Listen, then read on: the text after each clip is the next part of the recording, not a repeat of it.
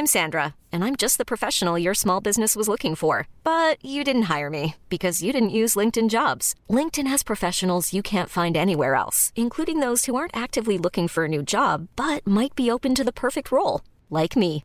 In a given month, over 70% of LinkedIn users don't visit other leading job sites. So if you're not looking on LinkedIn, you'll miss out on great candidates like Sandra. Start hiring professionals like a professional. Post your free job on linkedin.com/achieve today.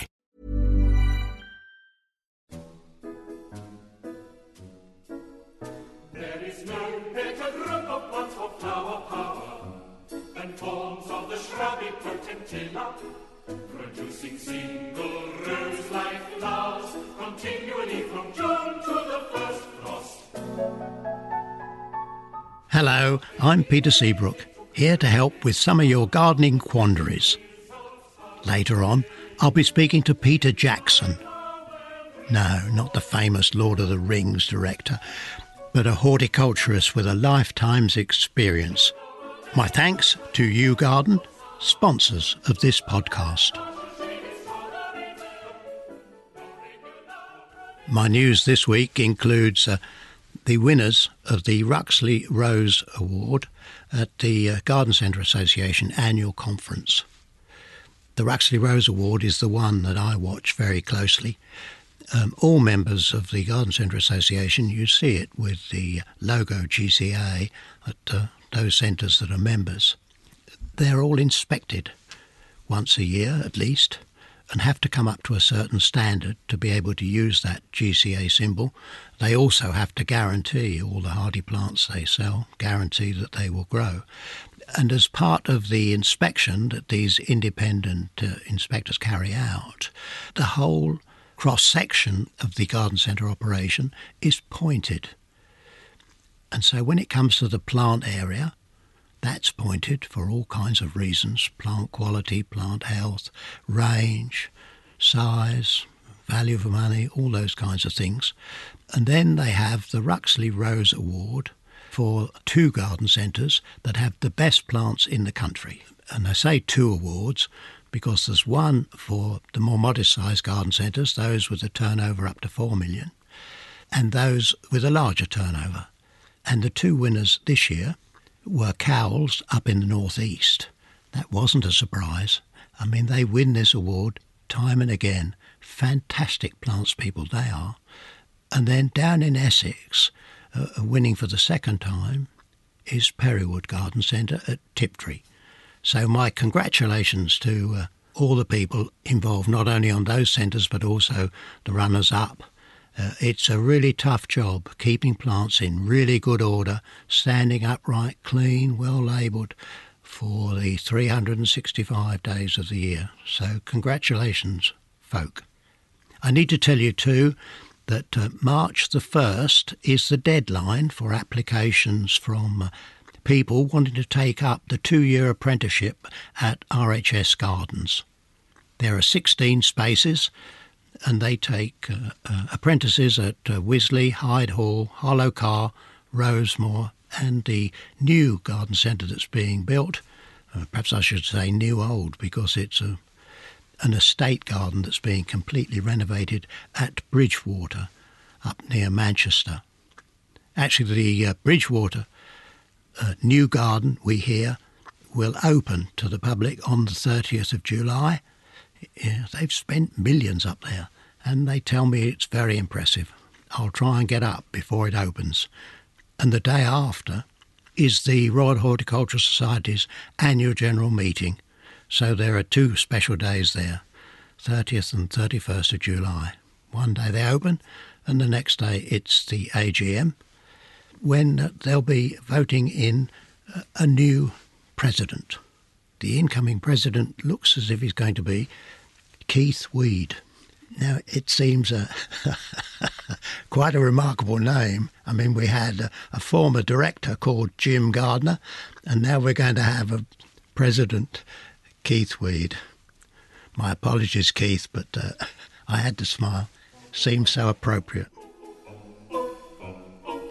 Now, when it comes to advice in the garden, uh, I bumped into a lady who said, Are you going to do another one of those pruning workshops?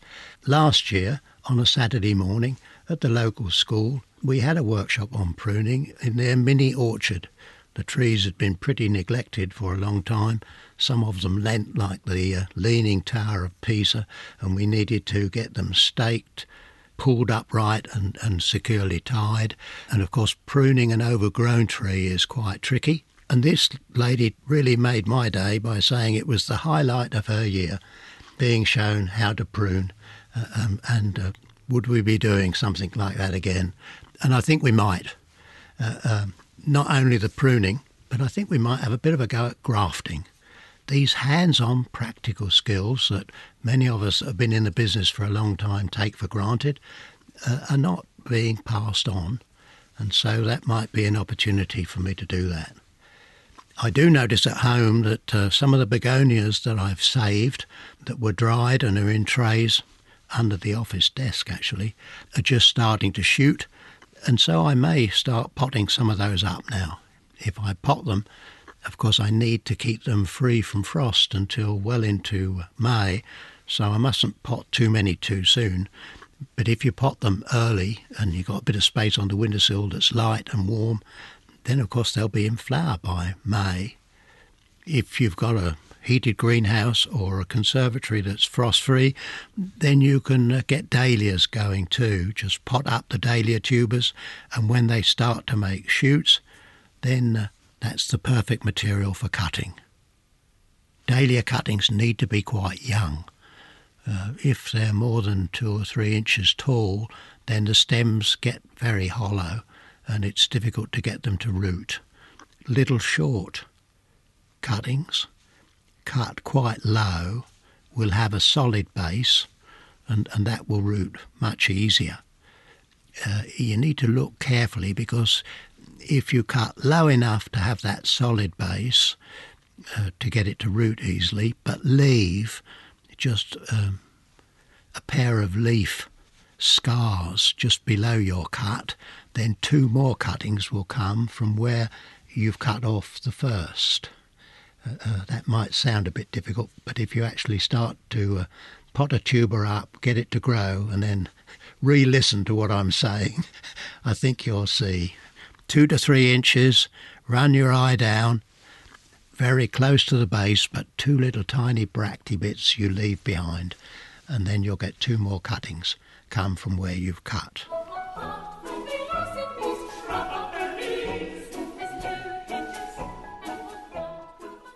What's on? Well, the British Iris Society have their early spring show at Wisley on the 8th of February. And then at uh, Wisley, they've got uh, the next day a course on lawn care. So, uh, two reasons to go to Wisley. Just hope the traffic's not too bad on the M25 for you. Hey, I'm Ryan Reynolds. Recently, I asked Mint Mobile's legal team if big wireless companies are allowed to raise prices due to inflation. They said yes. And then when I asked if raising prices technically violates those onerous two year contracts, they said, What the f are you talking about, you insane Hollywood ass? So to recap, we're cutting the price of Mint Unlimited from $30 a month to just $15 a month. Give it a try at mintmobile.com slash switch. $45 up front for three months plus taxes and fees. Promo for new customers for limited time. Unlimited more than 40 gigabytes per month. Slows. Full terms at mintmobile.com. I'm Sandra, and I'm just the professional your small business was looking for. But you didn't hire me because you didn't use LinkedIn jobs. LinkedIn has professionals you can't find anywhere else, including those who aren't actively looking for a new job, but might be open to the perfect role, like me. In a given month, over 70% of LinkedIn users don't visit other leading job sites. So if you're not looking on LinkedIn, you'll miss out on great candidates like Sandra. Start hiring professionals like a professional. Post your free job on linkedin.com slash achieve today.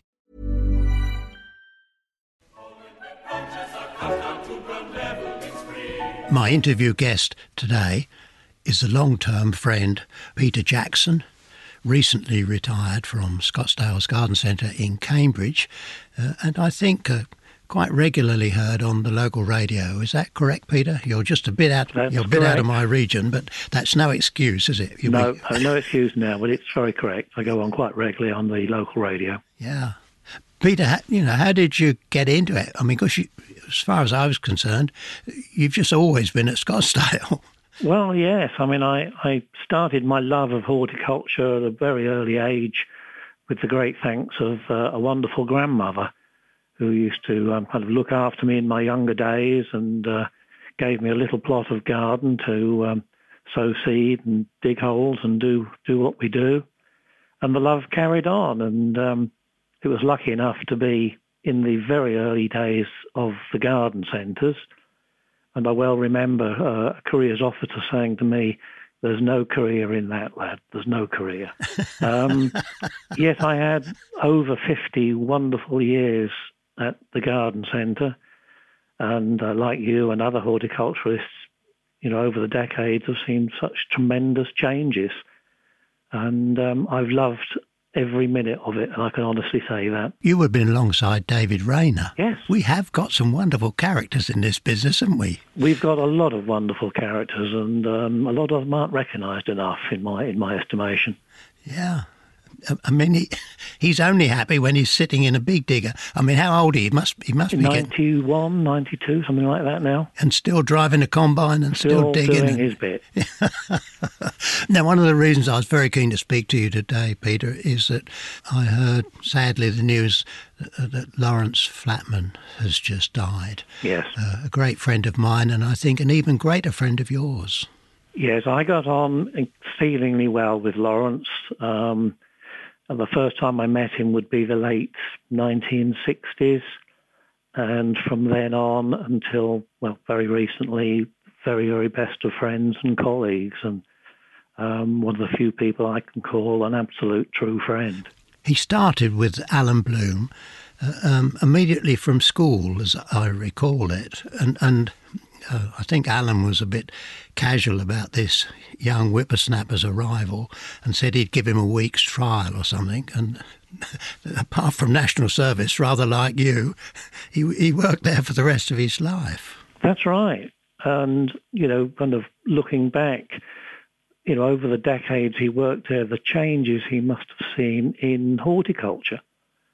You know, from the early days of when you grew the plants through the through the growing season, dispatched them through the autumn and the winter in bare root form, um, to what it was when when he left, where it was dispatching seven days a week, fifty-two weeks of the year. Yeah, and, and, and pretty well everything in containers. That's right. You know, he started with everything in the field or in small clay pots and and then saw that tremendous change. That's right. I mean, we started with the word seasons, and um, well, you know, there hardly isn't a season now that uh, we're not planting or dispatching plants. Now, Lawrence, as well as working on the Blooms nurseries at Bressingham in Diss, he went out to the garden centre industry and, and I think actually came to you, didn't he, at, at weekends? To, Yes, we had many wonderful weekends with Lawrence, uh, weekends and bank holidays, and he was an absolute gem.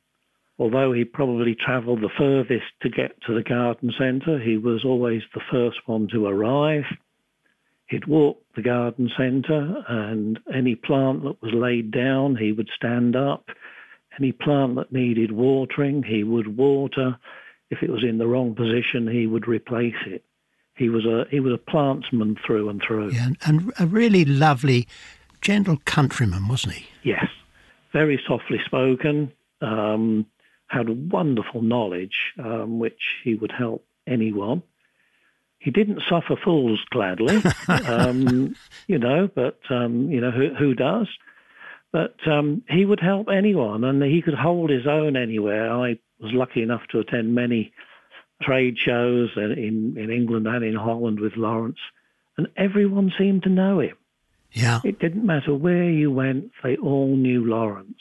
And so, did you actually go to Dutch nurseries with him then? Yes, we used to go over at least once a year, and um, we used to walk the nurseries to have a look at the, the quality and the availability and, and, and everything else.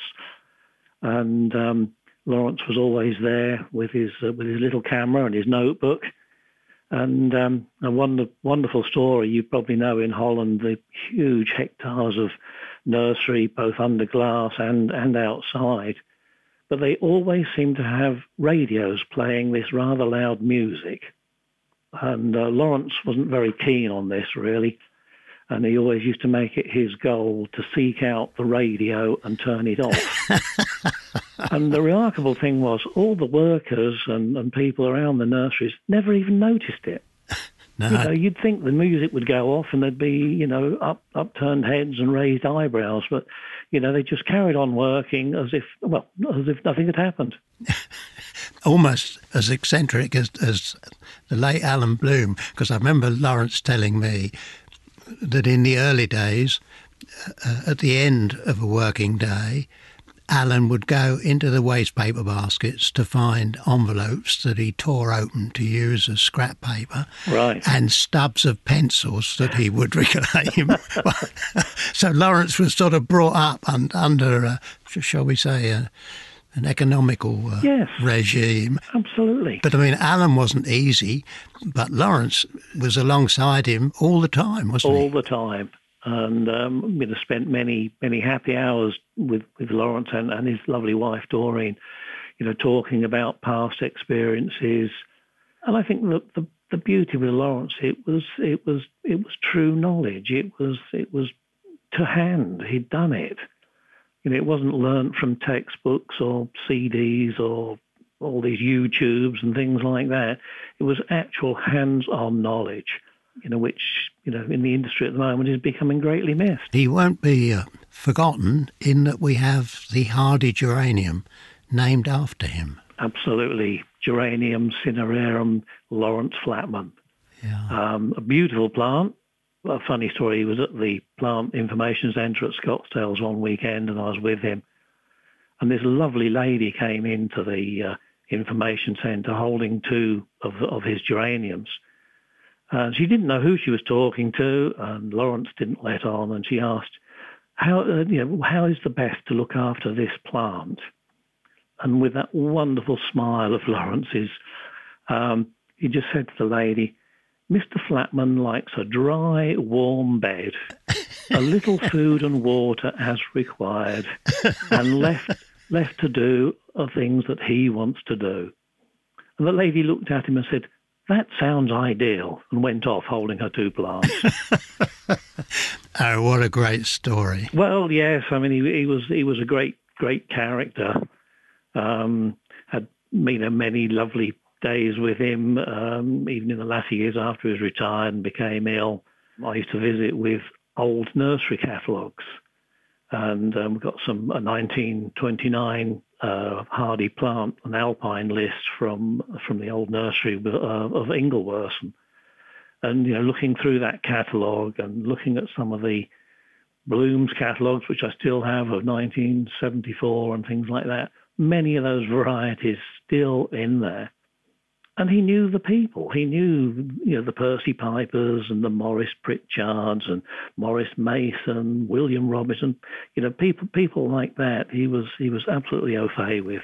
Well, you mentioned Morris Pritchard.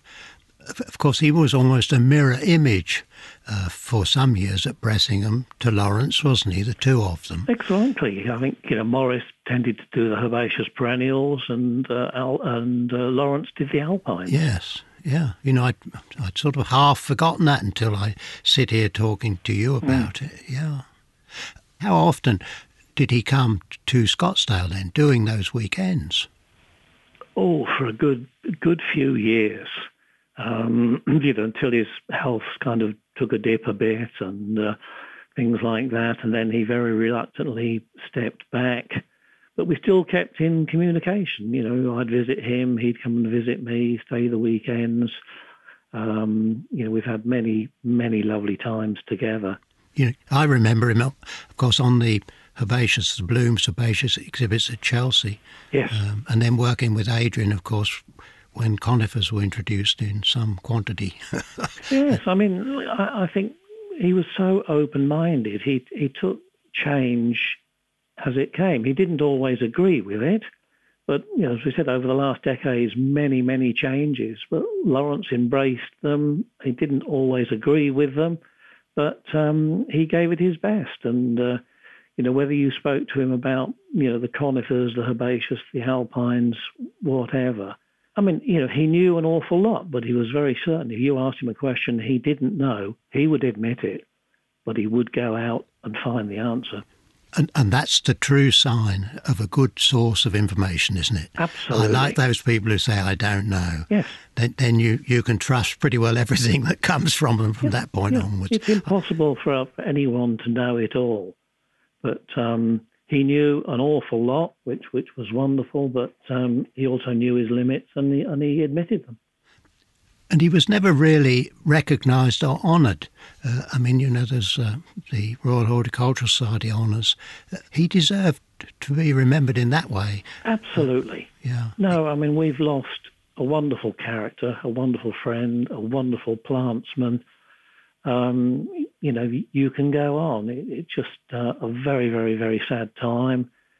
Horticulture and the plants people will miss him, but as you say, we're very lucky to have his geranium, and like you and many other people uh, within horticulture, have so many wonderful memories of him. Yes, um, um, Peter, we won't forget him. Absolutely not. Thank you, thank you very much for uh, joining us today. Look forward to seeing you fairly soon. It's my pleasure. Thank you very much.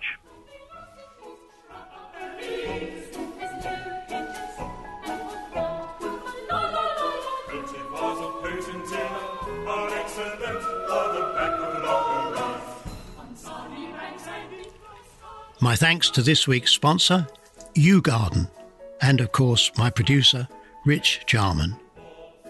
And to you for listening. All being well, we'll be back next week.